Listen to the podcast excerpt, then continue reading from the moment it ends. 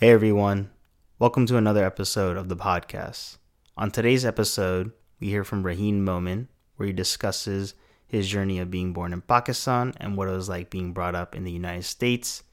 We also hear from Raahin about a life changing pivot he took later in life and unlocking the different rizz techniques life has to offer. Hope you do not enjoy. Yo, yo, yo. What up, boy? It's been a minute. I feel like I've been like you and I have been in Dallas together like for a long time, but like I haven't got to see you. Like you know what I mean? Like I've been here since I got back from San Diego, but this is the first time we're like Lincoln since then, right? Or well, Oh. no, we did get brunch that one day before Oh, you yeah. left. Dude, the brunch lady was macking on you. Dude, no. There was two. There was, There was two. two. there was that there was like our normal one she was like she was being she was like chill she was like nice and then there was that other one who would always come and she was like trying to get some of our mimosa yeah. do you remember that she was like being weird i don't know what was up with her that She wanted some orange juice. I don't even know, man. nah dude she wanted some wasik Oh man, hey, my Instagram is she wants the Sadiq.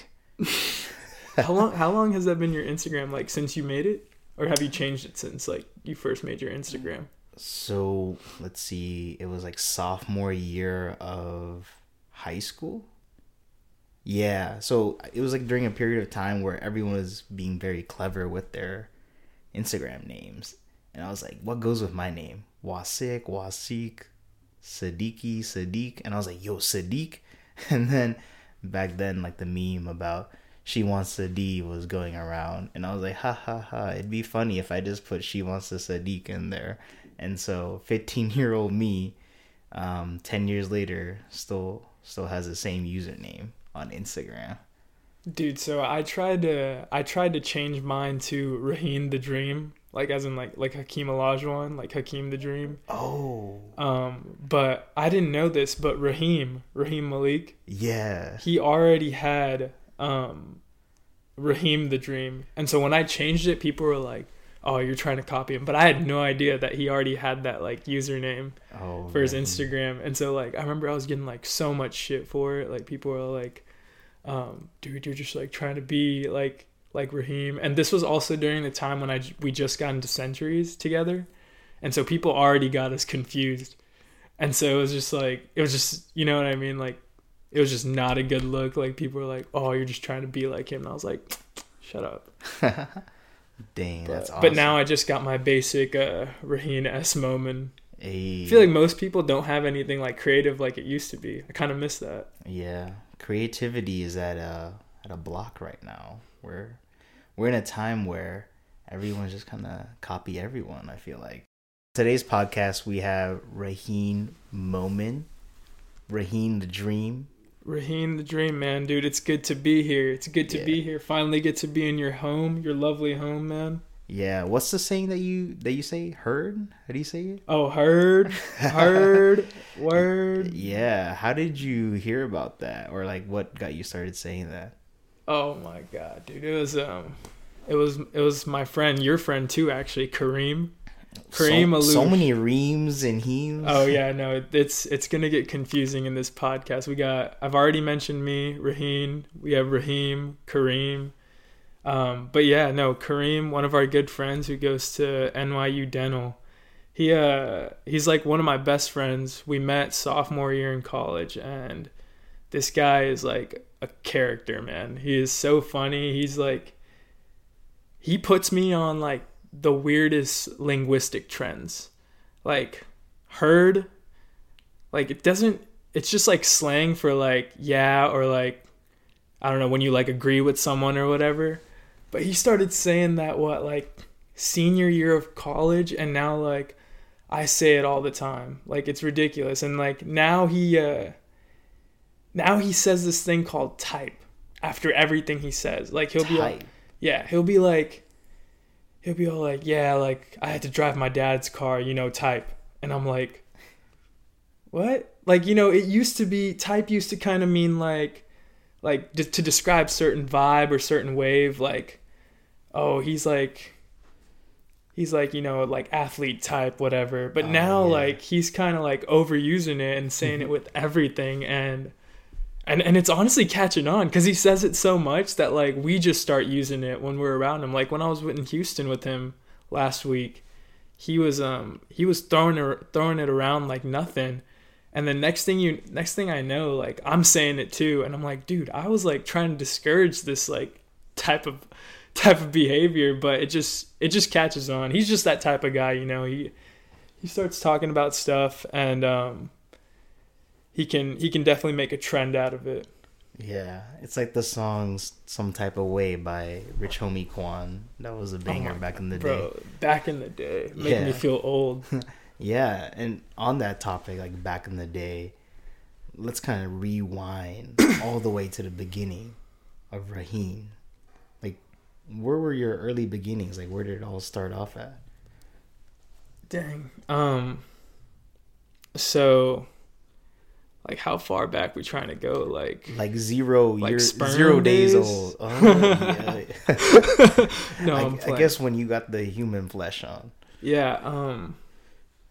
So it all started actually uh, in in Pakistan. I was actually born in Karachi, and What? um, yeah, Really? I did yeah. not know that. Did you not know that? No, I didn't I've never shared that with you. dude, you straight out of Karachi?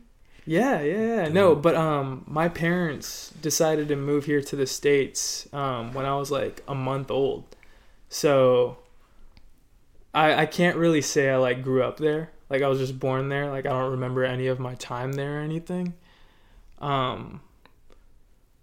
But I don't know. Uh, maybe I should start telling people, yeah, you know, straight from the streets of Karachi, even though I was only there for a month. But um, but yeah, no, my parents um ended up getting they like applied for a visa and they ended up getting it and they thought it was it'd be a good opportunity for them to move here and kind of start a life here and also you know in turn help me out as well because they had a kid and they thought that being in the states would provide me with a good education and a better life.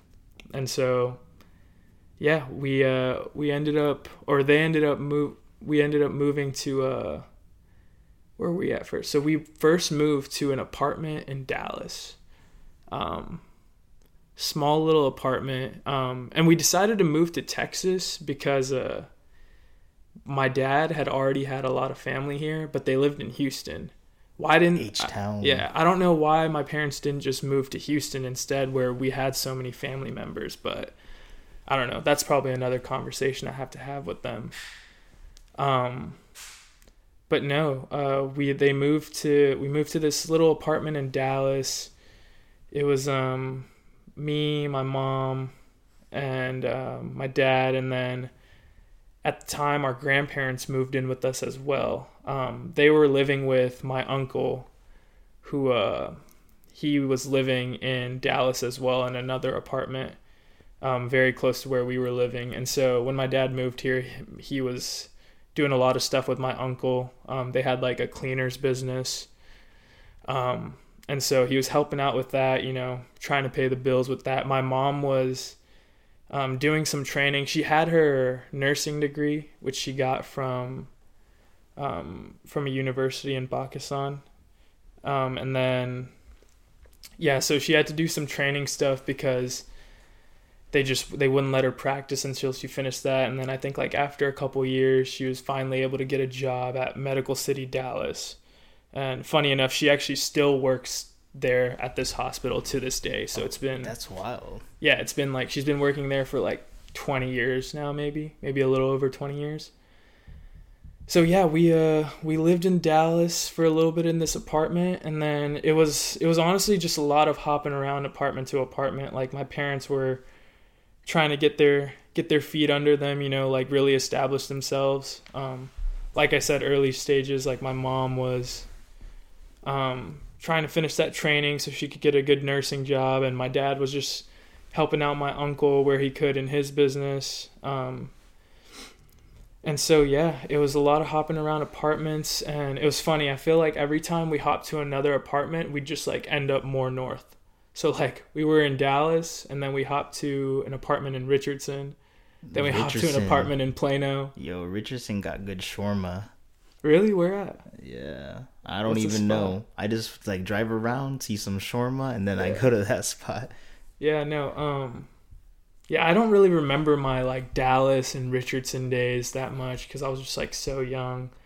Um, but yeah, and so So you went to Plano, and then you somehow ended up in Frisco after that. Is Yeah, and of like so- the final spot? yeah, and so like after all that like apartment hopping, what was it? When I was in fourth, fifth grade, yeah, fourth or fifth grade is when you know my parents finally like I felt like they were like pretty settled into the US, like had their jobs established. Like my dad had a couple businesses going.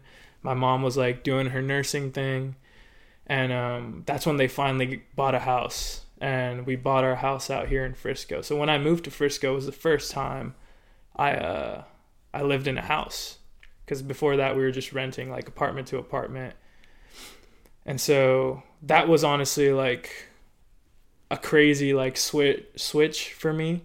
Um, Yeah, how did that affect you? Like not being in one home, you just kept bouncing around to different homes.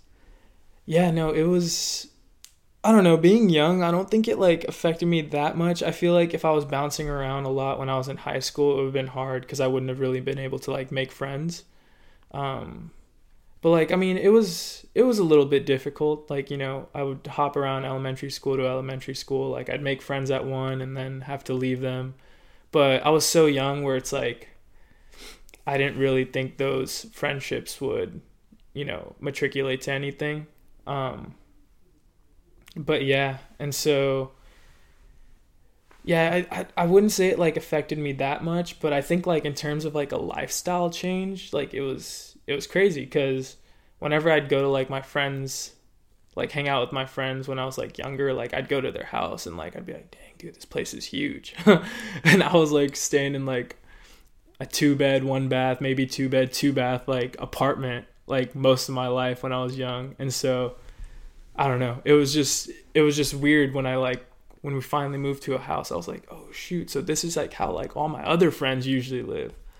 Um hmm Yeah. but yeah, no, dude, I'm like I'm thankful for those for those days cuz it really made me like realize how hard my parents work, like what they kind of had to go through like those like hopping around from apartment to apartment days, like those were tough times for us. Like especially my dad like trying to figure out, you know, what he was going to do here. Like he didn't really have any like formal education. Like he had like an associate's degree for like accounting, but like you move to the states like that's not enough to get an accounting job. Like you got to get your CPA and all that.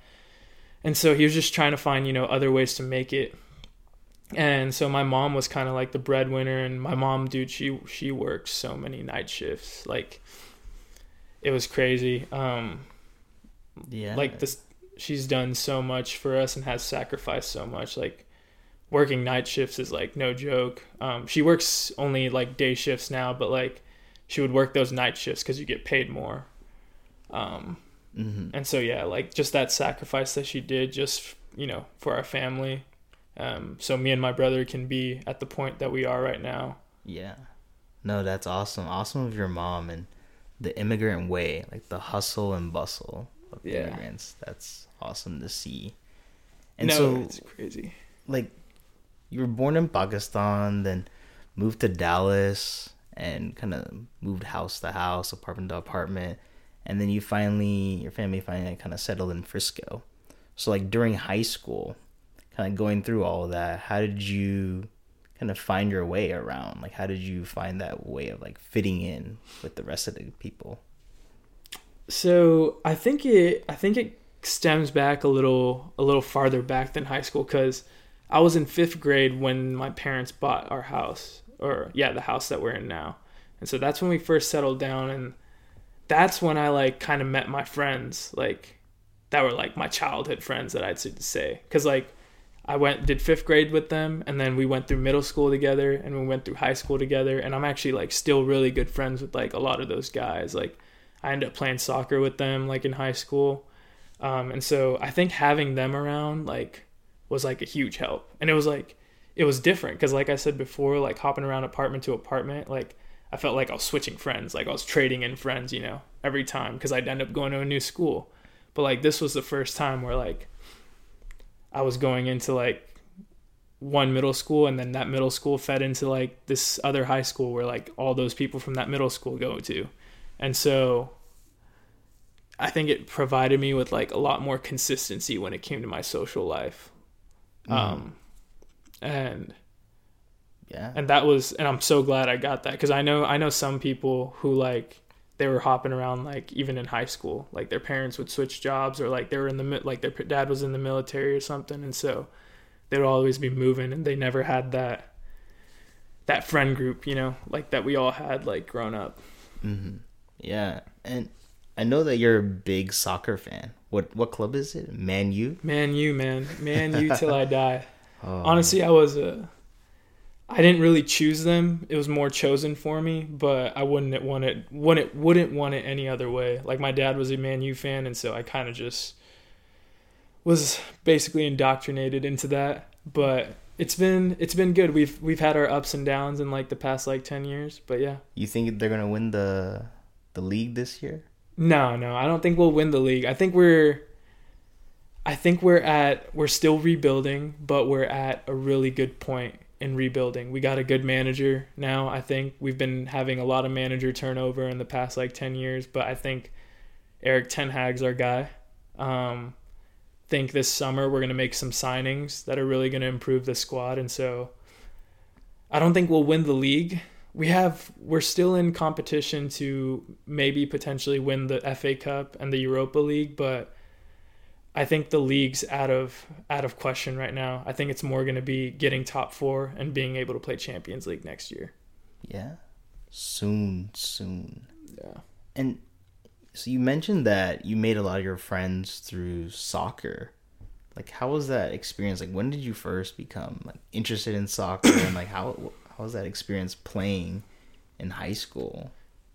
Dude, yeah. Um like I said, like it was my dad. My dad grew up like watching soccer in Pakistan whenever, you know, once a month when they'd show like a United game. Um, and so when I like, when they moved here, obviously like as a kid, you get put into different, um, different sports, and like most kids, you get put into soccer, and a lot of people get put into soccer like like pee wee soccer, and then they never come back, but I kind of just stuck with it because like my dad was a huge soccer guy, and so I think he would always put me in that, and I just came to came to enjoy that, and so um, I would play like club soccer, rec league soccer, and then when it came to high school, um, it was like awesome because a lot of my friends that I had made in middle school were cause of people like or were cause we were all on the soccer team together in middle school and then we ended up playing high school soccer together.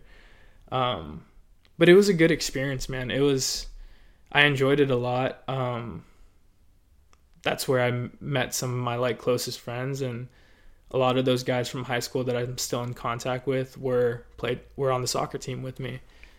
Um, and so it was a really good experience. I think, especially like with our soccer team, we had such a diverse soccer team too. So like, I got to like meet meet guys from all different backgrounds, um, which was incredible. And I think that's the that's the cool thing that soccer provides.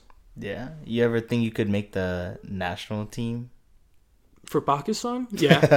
For Pakistan. For Pakistan, yeah, man. Go go see some of their YouTube videos um, on their national team. They're not that good. They're not that good. Um, but the U.S. team, no, no. The I think here in the U.S. soccer is growing, and um, um, there's more people are investing more into like these academies and developing talent. Like you know because usually like the us is really big on football and baseball and basketball. And so we get a lot of like good talent from those sports that we haven't really seen um, when it comes to soccer here in the us but i think there's more investment going into soccer here in the us and you can kind of see that with the US gradually, you can see them becoming more competitive at the international level. Um, like this past World Cup, like I mean, it was a it was a tough defeat to the Netherlands during the round of 16, but I mean, you compare our team this past World Cup to um, eight years ago, because four years ago they didn't even make it. If you compare it to eight years ago, like we've come such a far way, and in four years when the World Cup's going to be in the U.S., I think, I think the U.S. can make a really good run, like Yeah. probably one of their best runs, um, Yeah, in World Cup history. definitely. So you think in like a hundred years, the U.S. will have World Cup champion across their name? Yeah, dude, I think they'll have a star on the badge. I I think you'll I think you'll definitely definite if you're saying the next 100 years, yeah, uh, they'll have a star for sure. They're going to catch up eventually. Um if you ask me like within the next like 20 years, I don't know. I don't know. Maybe like maybe a final appearance in the next 20 years. But I don't think we'll win a trophy, like win a World Cup trophy in the next 20 years. Mm-hmm. Yeah. And to the Pakistan Prime Minister or Pakistan Soccer Federation, if you're looking for a new star, you know who to hit up. Raahin Momin. Oh yeah. Um, my Instagram is Raahin S Momin. Um, just look me up. Um, hit my DMs. I'm always I'm always answering people in my DMs. So just let me know if y'all need a player. I'm more than happy to help. Yeah. And so talking about like future plans, um when so when you were in high school, you were making the decision on like picking a place to um, go to college. So how did you decide like where to go for your future education? Um, so when I was like looking at colleges, I actually really wanted to get out of state. I wanted to go to California really bad. I, I applied to UCLA, USC. Um, I also applied to University of Miami. Oh, you Um, Miami? Yeah, the U. Bro, the Um, U I really wanted to be like at a coastal school. Um, and you ended up on and I ended up at the- A&M. Um, some barn farm school. Yeah. And so yeah, like I uh, I ended up getting into UCLA and University of Miami. Didn't get into USC, but uh, it was just it was just really expensive. And my parents were like more than like they they have a college fund for me and my brother, and they were more than willing to, you know, pay for it if that's what I wanted to do. But my whole thing was like, you know, like I'll just stay in state, like save the money, and then whatever I have left over in my college fund, you know, I can like put it towards something else. Like, and at the time I was also pre med, and so I was like, you know what, whatever money I save, I can put towards med school. um, hindsight, it's like it's kind of didn't make or wasn't worth it because I didn't end up going to med school. Hmm Um, but yeah, and so I I obviously applied to some in in-state schools too. Um, I applied to UT, A&M. Um, did I apply to anywhere else? I think U of H is well. Yeah, U of H. that was the other U one. of H, they're gonna win the chip this year. Dude, I hope so. I mean, since A&M's out now, that's I want U of H to win it. Yeah. Um, but yeah, and so I, I got into all three of those schools, and A and M just offered me basically like a full ride. Like I didn't have to pay tuition, and then I had some money coming back too that I could apply to like books or like room and board or whatever it might be. hmm And so I was like, honestly, let me let me just do this. Yeah. um, Money's always. yeah, I nice to think I think especially when you come from like my family background, like dude, brown people, we're always looking to save that dollar. At least at least my parents are. Um and so I was like, honestly, yeah, like it's fine. Like I had some other friends from like high school that are going to A and M too, so I was like, you know what, it'll be it'll be fine. Yeah. Um, and honestly, it like ended up working out. Like I have no regrets. Like I met some of my best friends there. I met Wasik there. You know. Yo, yo, we gotta pause. We getting too deep into the college story. we haven't even talked about um, the beginnings of. Oh shoot, A&M my bad, my bad. I uh, I get a little, I get a little sentimental when it comes to A and M. But but yeah, no. For those listening, that if you're in college, honestly, just stay there. that play that experience is like something else. This corporate world, we're we're we'll talk about this later in the podcast. The corporate world lifestyle, but A and M, like you got there, as a freshman pre-med like focus Yeah. like what was that experience like you you started off as pre-med and then later on you found some other interests like how did that kind of shape up like your academic interests over time Yeah, um so I think so let me let me tell you where like the whole pre-med interest kind of stemmed from. Um, like I said before, my mom's a nurse, she works in healthcare. Um, all of my other cousins who like live here in the states, um, most of them went to med school and they're older than me and so I think just, you know, seeing the path that they took and also like I have like aunts and uncles who like went to med school as well. And so like I think just being surrounded by that, I always just thought that that was what I needed to do. Like that was the path that like was kind of laid out for me. Um and so going in I was like, yeah, I'm going to go pre-med, like get my pre-med recs done and then apply to med school like my my senior year and go to med school right after college and that was kind of that's kind of what the plan was up until like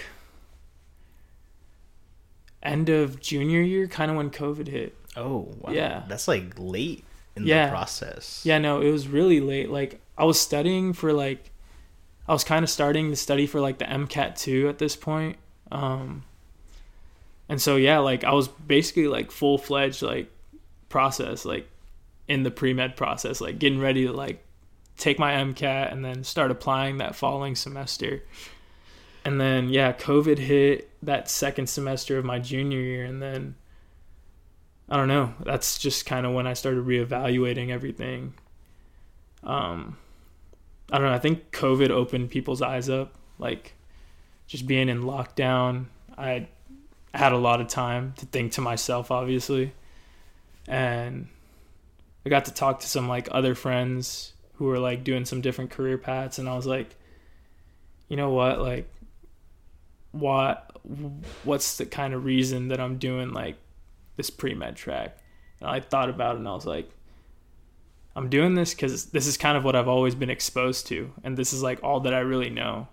Like i didn't know anything like i'm in consulting now but like i didn't know anything about consulting or like anything else that other people are doing like hr what is it whatever it is. But through talking to friends and stuff that's when i was like you know what? Like let me not make like this decision like let me try to explore some different career paths before i'm just like dead set on pre like going to med school. Because i didn't really i wouldn't say i really had like any passion or anything for like medicine.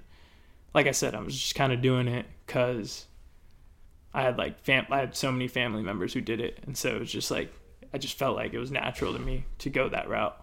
Mm-hmm. And so it looks like the turning point for you was covid and Yeah.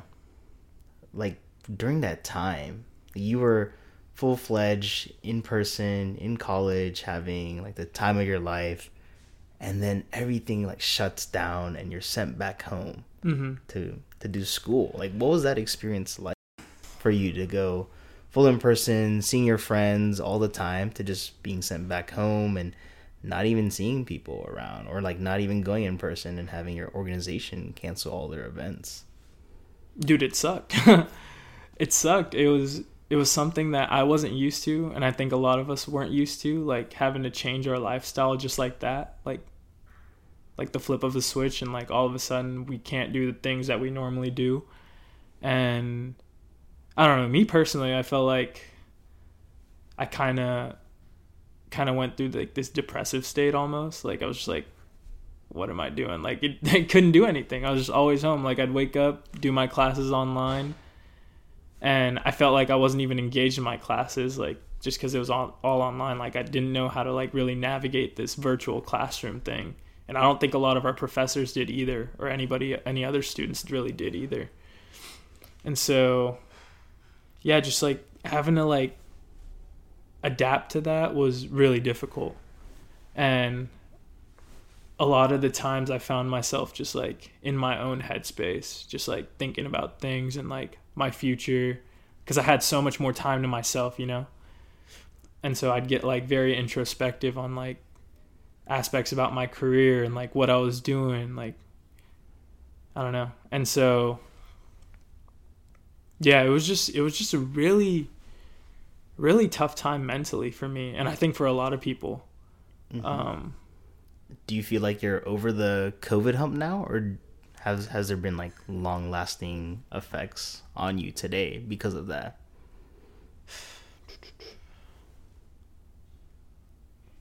I don't know. I uh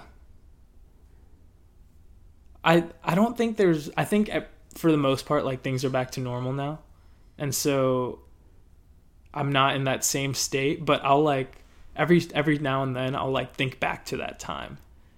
And like not really reminisce, but like remember that time and like then I'll like kind of get into like these thoughts where I was like, dang, like that's the way I was kind of thinking during this time like I was like evaluating everything like in my life very critically. And so I wouldn't really say like there's long lasting effects of it, but like more so I uh I like think back on it every now and then and just like remember like that mental state that I was in. You know, Mhm. does that make sense? Yeah, yeah. Eh, so yeah, that was like a yeah, that was deep about COVID. I know that you were really involved in Yeah. school, and you picked up. You were in a bunch of different organizations. How, like, what were those experiences like? How did you know which organization to go to, or let's say you're like a freshman going to college, and you're looking to meet new people, find a organization that you're interested in. Like, how did you go through that process, and like, what did you pick for yourself to do? Yeah. Um. so with A and M, it's it's really unique because, like, you can go. At least in my opinion, what I saw while I was at A and M, there's two routes you can go. You can go the typical fraternity route that like a lot of people would choose to go at a lot of like colleges. But at A and M, you can also go what we call the bubble route. Um, The bubble route. the bubble route, yeah. And the bubble route is basically so when you when you come in freshman year and you're not trying to do like a frat or anything, there's um there's other options for freshmen to get involved and become social and meet friends. Um, one of them are are called flows, which are freshman leadership organizations, and a lot of people um, will typically like tr- try to like apply to one of those and join one of those. Um, and they typically find this out from fish camp, which is basically like a four day orientation camp where you learn about A and M tradition, and there's counselors who are like current students there, and so a lot of the times those counselors were involved in like flows, and so they encourage like the incoming freshmen to like apply. And so yeah, I ended up doing a flow. Um, I wasn't particularly fond of my flow or didn't really have a good time in it, but um, I ended up applying as a fish camp counselor. And fish camp. I've heard a lot of things about fish camp. I personally didn't go, yeah, and it's like an interesting tradition, right? yeah, yeah, um, yeah. So like I said before, fish camp is just like a four day orientation program where you learn about like um, A&M traditions and they have like a bunch of activities and they basically kind of provide you with like a resource group through current students who go there who are the counselors and so they they assign you like DGs which are like um, discussion groups and those are led by like current students and so yeah um, it's basically like a resource group and then you learn more about A&M um, but but yeah, no, it's a it's a really big tradition at A and M, and so I I ended up applying as a counselor and got in once once you get into fish camp, that's when you're that's when you're in the bubble. Like there's no going back. once you're in fish camp, that's when you're in the bubble. Um, Don't you have to get like a piercing, or don't you find your like future wife through fish camp? some people do. Some people do. It's not it's not a requirement by no means, but um some people do. I, I was one of them. I ended up getting like my ears pierced and my nose pierced and dyed my hair the color of my camp. Um, and then some people, if they're lucky enough, they ended up they end up finding their future wife. Like I've had a few friends who um, found their significant other um, through through fish camp. I personally didn't, but some other people did. but yeah. So, post fish camp, like, what did you decide to do? I know that there was this this organization that I keep hearing about, um, Centuries. Like, what was that all about? Centuries was cool. Centuries, uh, uh, Centuries is a men's org at A and M. It's essentially, I'd say, like a fraternity, except you don't have a house. Like frats have houses, men's orgs don't have houses, but they do a lot of the same things. Like we host date parties and crush parties, and we have tailgates. Um, we also do like service events. Um, we have our philanthropies where we raise money for various things. Um, ours was Camp Kesem, so we'd have a philanthropy called Watermelon Bash every year, where we'd raise money to donate to Camp Kesem. And if you don't know what Camp Kesem is, it's um, this camp for kids who's have family members or loved ones who are who have cancer, and so essentially it's a it's a support camp where they can go and meet other kids who are in similar situations to them, and kind of gives them a little time to just kind of like enjoy themselves and not have to worry about like the situation that their family's going through. Because you know cancer having a family member go through cancer can be a can be a very tough thing. Mm-hmm. yeah. And i know from like some of our common mutual friends that we have like you found some of your best friends through that. Like how many yeah. people would you say you keep in contact with from college and just from that organization alone yeah. I mean centuries was like a really big org like it was impossible to keep up with like everyone but i'd say like man like a good like 15 to 20 of those guys that i met through centuries like i'm still keeping contact with like you, you know one of our good friends andy Andy Cerna. Andy Cerna. Yeah, we'll need to get a you'll you'll need to get him on one of these. Yeah, Andy these. Cerna. If, if you're listening to this, boy, I'm coming for you. You're gonna be on this podcast, and I know you got we got to collab on this digital nomad book too. And I also, bro, you got to tell me about this time in Argentina too. we, we okay, we we kind of off topic, but yeah, yeah, your boys you met through there. Yeah, and so yeah, like he's just one of the few guys that I like got really close to, and so, um, like yeah, I met some really great people and like met some really good friends and met some mentors through there too. Um, like another one of our good friends, Sharat. I met him through Sharat. centuries. Yeah, shout out to Sharat, bro. H Town, hold it down. You yeah, know what it is. Sharat, bro. If you're listening to this, bro, please hire me into your company, man. I'll do anything, bro. Yeah, dude. Let me work for Kit too. I'll be a assistant director of operations. but yeah, no, Sharat, like, not only was he one of my really good friends, but he was kind of my mentor too. He was the one who kind of introduced me to the consulting world and kind of navigated me, helped me navigate that, like, interview process and how to go about that. And so, yeah, he not only was a really good friend, but a mentor. And I met him through Centuries. So, was really thankful for that. Um, but yeah, no, uh, centuries like introduced me to a lot of cool people. Um, by no means was it the perfect organization. Like every every organization has its flaws and i'm not going to get into that. I'm not going to get into that here but but i'm definitely thankful for that for that part for that part of my life. Yeah. So yeah like the college experience you definitely meet a lot of people and then you finally find your home and um, like a group of friends that you'll keep in touch with for the rest of your life. And so you mentioned consulting. The word consulting can mean a lot, but it could also mean very little. Like, yeah. And how would you describe consulting? Like, what does that actually mean?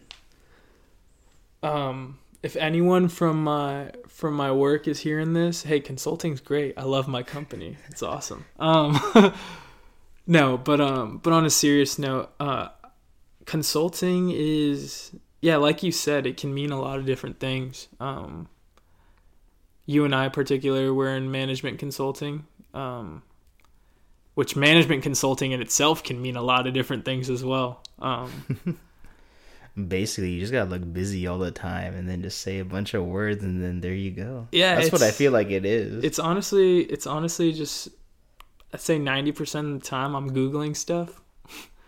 Like honestly, like I'm I've been working on some implementation projects and I'm I feel like a lot of the times I'm just like googling how to do certain things for the client. Hey, you just a professional paid Google searcher right Yeah. there. I mean, dream it's- job. It's fake it till you make it, and I feel like that's that's kind of the that's kind of how it is with any corporate job, really. Mhm. Um, consulting just sucks a little more because the hours can be can be whack. Dude, they definitely whack, bro. very whack because it's very client based and so that's that's the thing i think that's a big difference between working in industry versus in consulting like consulting is very client client client based and so you're at the mercy of the client whereas when you're working in industry like i have friends who work in industry and they kind of have a pretty set like nine to five. They might have to work like a little extra like here and there but it's it's kind of like a once in a blue moon type thing. Mhm. um so you're in this consulting job now but like were you looking at other industries or other fields whenever you were like in college looking for a job? Yeah, I uh so I know I, I know how I mentioned earlier I like didn't want to end, I ended up not going to med school just cuz I didn't think it was the right thing for me, but I was still really interested in in like the world of healthcare. Um and so I was looking into like jobs with like biotech companies, um, biopharmaceutical companies, or even working for like um, like a healthcare system, like a hospital, and like working as like a business analyst for them. Um, so I did look into things like that, but the thing with healthcare is a lot of the times you you need you need prior experience before you can get in. Um, and so that's that's kind of the thing. Like I think if I do end up staying in the corporate realm, uh, I eventually want to work in industry within healthcare. Um, not exactly sure where in healthcare, but I think like working for like a hospital system or even like maybe like an insurance company and seeing how like that side of things works um, would be cool. Um, but yeah, yeah. Consulting definitely is like a i feel like it's a good place to start off as a generalist and just like really find your interests and then kind of branch out from there. But like with that said like for a job you can be in like any location you really want to be and so you picked austin texas to be your home post grad did you always wanted to live in austin or like how did you figure out that's where you wanted to be? Yeah, I think I think I just always I just always thought like my first job out of like college was just going to be in Texas. And so out of like all the cities like I was least familiar with Austin. Like I lived in Dallas. I went to Houston a lot cuz I have family over there and so I was like really familiar with those two metropolitan areas. And then um didn't really have much interest in San Antonio. I don't think a lot of people do. yeah sorry Andy no hate, Serna. yeah, no hate to San Antonio or anything, but but I think that's just the way it is. So, and then also like I think around the time when I was in college, like there was all this hype around Austin, like Silicon Valley companies like moving there, like relocating their headquarters or like um you know um building offices of out there, and so there was all this hype around Austin. I was like, you know what? Like, I think that's the place to be. Um, and so yeah, that's that's kind of kind of where I fell. That's kind of how I fell into you know being in Austin, but also it kind of I kind of didn't have a choice as well because um, my company that I'm working with right now they're headquartered out of Austin, and so their um, campus hire program starts out of Austin, so all their hires have to be located in Austin. So it kind of just, I guess, worked out in my favor on that when it came to that situation on where I wanted to be. hmm Have you ever been to Sixth Street? Yeah, multiple times, multiple times. I think I, I don't really go back to Sixth Street that much anymore. Um, when I was like visiting Austin, um, during my college like college days when I was still in uh, still not 21 yet, um, I'd find myself at Sixth Street because that's the only place you could really get in, or those were the only places you could really get in while being underage. But now, now I usually spend my time either on uh, on East Six, um, Rainey, um, Them sometimes rainy in boys. West. Hey, rain, dude, Rainey's Rainey. Unfortunately, I don't know how much longer she'll be there. She'll be up. Yeah, Rainey Street. If you listening to this podcast, give us a sponsor. We'd love to have an event out there, and yeah, we can bring the shouties too. Yeah, yeah. we'll do a bar spend or something. Yeah, yeah. But yeah, I'm I'm banished from Sixth Street. Every time I go to the ranch, my heart gets broken. So I was like, you know what? I'm out of the city. So I left for good. Dude, do you uh, do you remember last year the ranch after um after your birthday? Yo, um, Maybe you don't remember, but do you like? man i think we had like a really deep conversation and then everything was like the lights were on and i was dapping some people up and then my friend he like bought an entire section and i was like what but i don't remember what happened I don't remember really either. I just remember being there and seeing you, and we had like a table, and it was a good time. Kareem was there too. Sharat was there too. Hey, Um, all the boys were there but Yeah. you know what our future wife wasn't there no, that's that's that's the unfortunate thing. So you um we, we kind of talked about this and you're having these thoughts of is Austin really the city for me? And I think you mentioned you wanted to travel around a bit. So coming back home to Dallas a couple times, like can you talk about that? Like the kind of post grad transition and like finding your place and like really finding out like what do you want to do? Like where do you want to be? Yeah, I think um I was really like when I moved to Austin, I was really excited about it. And I don't know, I just I think I just never really found my place there. And I think one thing that being in Austin kind of made me realize is that especially now being like a working adult, I don't want to be I don't want to just be tied down to one one place, one city. Especially like in the work that we do, you know, cuz like it can get so mundane, it can it can be emotionally draining, you know, doing the stuff that we do and so the one thing I kind of like realized was like, you know what, like I have the freedom to work remote. So let me take advantage of that and you know, do like travel while I work. And I think you and Andy were two kind of big inspirations on that. Um cuz I know you just in August you moved back home and I know you've been like traveling a lot more um, and working while you travel, kind of doing the whole digital nomad thing. Um, and Andy's been doing that for almost like two years now, maybe a little over two years. And so I think that was a huge inspiration to me. And so my lease ends like here in the end of May, and so I'm planning on moving back home, but um, I want to be I want to travel uh, like a lot while I'm back because like if I don't have to pay rent, it's gonna free up a lot more lot lot more um more a lot more income for me and so hopefully hopefully I can travel more and you know kind of work work as I travel like that's that's kind of like that's the goal right now Yeah. And I highly recommend like the digital nomad experience, at least like once in your life. And like while you have the advantage to work remote, you never know when you'll be forced back into the office. I think it's just like you really find the purpose of living, just kind of being in like other places and really experiencing it. So I highly recommend it.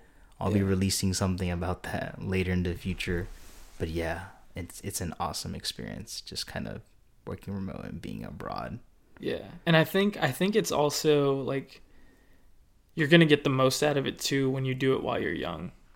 Um I know like a lot of the, like my parents were telling me they're like why don't you just like wait till you like save up more money and like have more like established career and then you can travel and do that. And I'm like well yeah, but I don't want to have to wait till I'm like in my 30s or even 40s to like enjoy myself because I think like we're at the Oh, dude, look, it's a cat. I think we're at the prime kind of prime stage in our life where we should be exploring and experiencing different cultures and you know just like really enjoying enjoying life right now while we can while we're still young Yeah, definitely. And so we're kind of like in a special period of time now. So the holy month of Ramadan yeah is ramadan mubarak to to all to all those who celebrate out there yeah. So Ramadan is coming up. Actually, um, it's tomorrow, like or I guess tonight is like the first day. So like for you, like um, it's been like uh, something that you've been kind of you've been practicing, but then kind of been in and out of it, and being more intentional this year. Like what what are you kind of looking forward to getting out of like Ramadan or like what what what's kind of like your mindset about it like this year? I think this year, like, so I, t- I was telling, I was telling you that last time I, I fasted was senior year of high school, so like almost six years ago. Like when I got into college, it, I don't know, I just wasn't a priority to me. I was caught up with like you know other things, partying, whatever. Um, but right now, I think my biggest thing is just finding clarity in this time, um, letting go of some of those worldly aspects, and just finding clarity and also finding like mental strength. Because I think m- more than being like a physical toll, like when you're fasting for you know 12 plus hours a day for a month, um, it's going to be you know physically exhausting. But I think it's more so like a mental challenge and being mentally strong and then also putting yourself in like another person's shoes as well. Like there's people less fortunate who are actually, you know, going days without eating and or without water or whatever it might be. And so being able to experience that and put yourself in those shoes, I think is very eye-opening as well. Um but yeah, no, for me it's like more than just a spiritual journey, it's, you know, personal journey. Try to discover discover some things about me um, that I didn't know, and then also, you know, um, sacrificing those things that I really enjoy and like you know clearing my head. Mm-hmm. Yeah, that's that's important. I think that's awesome that you're kind of taking this upon yourself. It's like you said, it's a personal journey. There's no really like one set way to do it, and not just one outcome. So I think there's a lot of different things people can work on during the holy month. So I think it's awesome that you're kind of being more intentional about it and really finding out like what you want to do and what you want to get out of it. Um, but yeah, like kind of transitioning into like a, a less serious topic. So, you know, like us as brown men in America, um, you know, it's it seemed like as a prize for some reason for brown dudes to to lock up the white girls, and um, at A and M, I felt like there was just a lot of what um that kind of people around there. So you got any advice for our audience on how to lock down the white shouties? Dude, it's uh, I think A and M is not an ideal place for for us brown men to try to find find a white piece because when it comes to A and M, um, it's very unique culture over there. A lot of times, the white girls they're looking for your typical Texan country white boy, and so we're not going to have as many opportunities um, in a in a culture like that. And I mean, not to say like there's anything wrong with that. Like everyone has their preferences, and that's fine. Um, but yeah, no, it's it's not it's not the most um, conducive environment for for us for us brown people. But um, I've uh I found suc- I've found some success, you know, like in more metropolitan areas, big cities like Dallas, Houston, Austin, you know, like um the ladies over there, the white ladies over there are more likely to entertain us and are more open-minded on that on that frontier. Um so yeah, uh, I, I I guess that's kind of my my two cents on that. Like when it came to A and M, dude, it was a struggle. Like not to say that I didn't. Like I had some, I had some things, you know, with with a few white ladies over there, but um, definitely, definitely not as not as much success as I thought I would get. But it's kind of it kind of comes with the culture over there. um, but yeah. Yeah, for for anyone in the audience, if you know of anyone looking for their future husband, you know who to hit up. Hit the line. Yeah, I'll say it again. Um, Instagram is Raahin S Momin. DMs are always open. I'll be answering that like twenty four seven. So please don't be shy.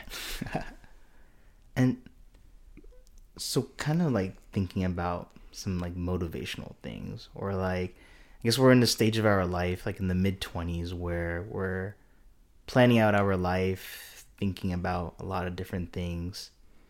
Um, so for you, like Raahin, like in 10 years, like what do you want to be known for? Wow. what do I want to be known for? Gosh, dude, you're asking me in 10 years, man. I don't even know what I'm gonna eat before before the crack of dawn tomorrow. You ask me what do I want to be known for in ten years? Goodness. Um. Honestly, I, I can't really I can't answer that for you right now because I don't know. I, I really don't know. I'm still I'm still trying to navigate what I want to do as a career. If I want to stay in this corporate lifestyle or if I want to like break free and do my own thing, but I don't know. There's these other decisions that I got to make before I before I determine what I want to be remembered for or known for in 10 years. Yeah. Um honestly, I mean, I guess what I could say is like I hope I'm at least at least remembered by my friends as, you know, someone they could rely on and someone they know they can reach out to at any point in time. Um I don't know, with time, especially when it comes to your friends, everyone starts their own life and everything. But I don't want to be that forgotten piece with my friends. Like, I want to be someone who they like they can always count on. So I guess I want to be known as that guy who who can be counted on, who can be who'll pick up pick up the phone whenever, you know? Yeah. No, that's awesome.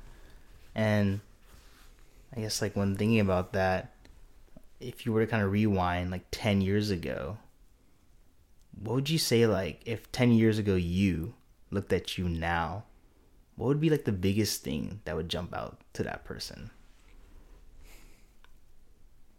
So 13 year old me saw 23 year old me. Hmm.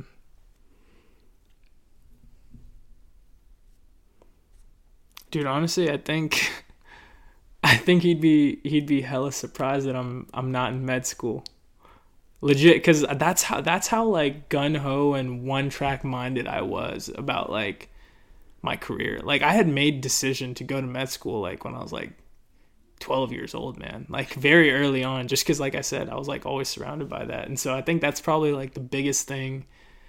Um, that 13 year old me would say, but I mean, aside from that, like I'd say he'd be surprised at like how much more open and vulnerable I am with people. Um, because like I said, remember I was always moving apartment to apartment, so I never really got close with people until like high school. Like even in middle school, like I never really. I mean, I made friends and had those friends, but those relationships didn't develop like that until high school.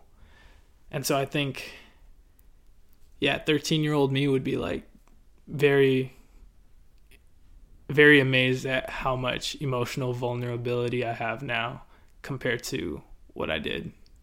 Mm-hmm. Yeah, that's awesome. And kind of like the last question that I have um, is it's more on the topic of like this word that's been going around these days, rizz. So, so my question is if you could use one rizz technique for the rest of your life, what would that be? Like like what do you mean by technique? Like a like a pickup line or like a Yeah, it can be a pickup line or it could be you know, liking a story, a DM. Gotcha. Okay, okay. Let me uh let me let me look through my hinge real quick. let me see what I I I actually had some uh some cool stuff cooking here. Dude, honestly, I like to be I like to use puns, like be witty in that nature. Um So here, I'm going to I'm going to give an example um to all the to all the listeners out there. So on Hinge, um, I came across this girl and she was a pretty girl and you know I kind of read through her profile. And in her profile she um she said she mentioned how she likes olives and um she talked about like how she she likes grape leaves. So olives and grape leaves and so Such a unique combo. yeah, and this this she's she's also Middle Eastern, and so I like that. It makes sense. Like both of those are two olives and grapes are both like Middle Eastern um, fruits. Is an olive a fruit? I think or something. I don't know. Dude, Whatever. it has a seed, so it's a fruit, right? yeah, it's a fruit. I don't know. Can someone comment this on whatever platform I'm going to be posting it on? Is olive a fruit or I don't know what the other vegetable? Yeah, vegetable Or reptile? or maybe a know. squash, or I don't know, a reptile. Said a reptile. But yeah, and so um, I uh, I commented on one of her pictures, and I said, I see that you like grape leaves and olives, but I was like, do you like dates? Whoa. Dang, that was Yeah, because kinda dates are bro. yeah dates are also like Middle East, you know. Um, is it, it's a fruit too. I think dates are a fruit. Well, yeah. Someone comment, make sure dates a fruit. Um, but yeah, and so I said, "Do you like dates?" And she goes, "I love dates." And I said, "Then let me take you on one." wow. And so I think yeah, like just being witty and like using puns like that, like trying to trying to take what a girl said and be playful and funny about it. That's that's probably my rizz technique. wow. Yeah. That's awesome. I'm put I'm writing this down as we speak. Like actually. Eh, well, I mean, even though that's that's my best way, I'm, it doesn't always work. Like after I said that, she didn't give me any response back. I was Oh. fully fully expecting her to be like, "Yeah, when do you want to go out?" But no, I'm I'm still waiting for that for that response. Uh well, looking forward to the wedding when that happens. Oh, dude, I hope so. I hope so. Hey, Carla, Carla, if you're listening out there, it's your boy Raahin. Um, you know, just just maybe check back on those hinge messages. I know sometimes you know life can get busy, but give your boy a reply. You know, I'm trying out here. Give me some love. Well, well, thanks, Raahin, for getting on the podcast. I appreciate you coming over and recording this with me. And so, I remember meeting you around like two years ago, and I really appreciate your openness and your kindness towards others. And it's always like a good time being with you. You're always very cheerful, very enthusiastic, and always just like ready to go get after it. And so, with that said, I wanted to depart with your with your motto. What's the motto? Heard? Heard, yeah, heard. Yeah. Shout out Kareem. Shout out to Kareem. But yeah. yeah, yeah. Thanks for thanks for coming along. Yeah, no, dude. Thanks for having me, man. Um, I know I met you like on the latter parts of my days at A and M, but you've grown to become one of my one of my good friends. So, always a pleasure, and I'm I'm glad I got to be a part of this podcast. Yeah. All right. That's a wrap.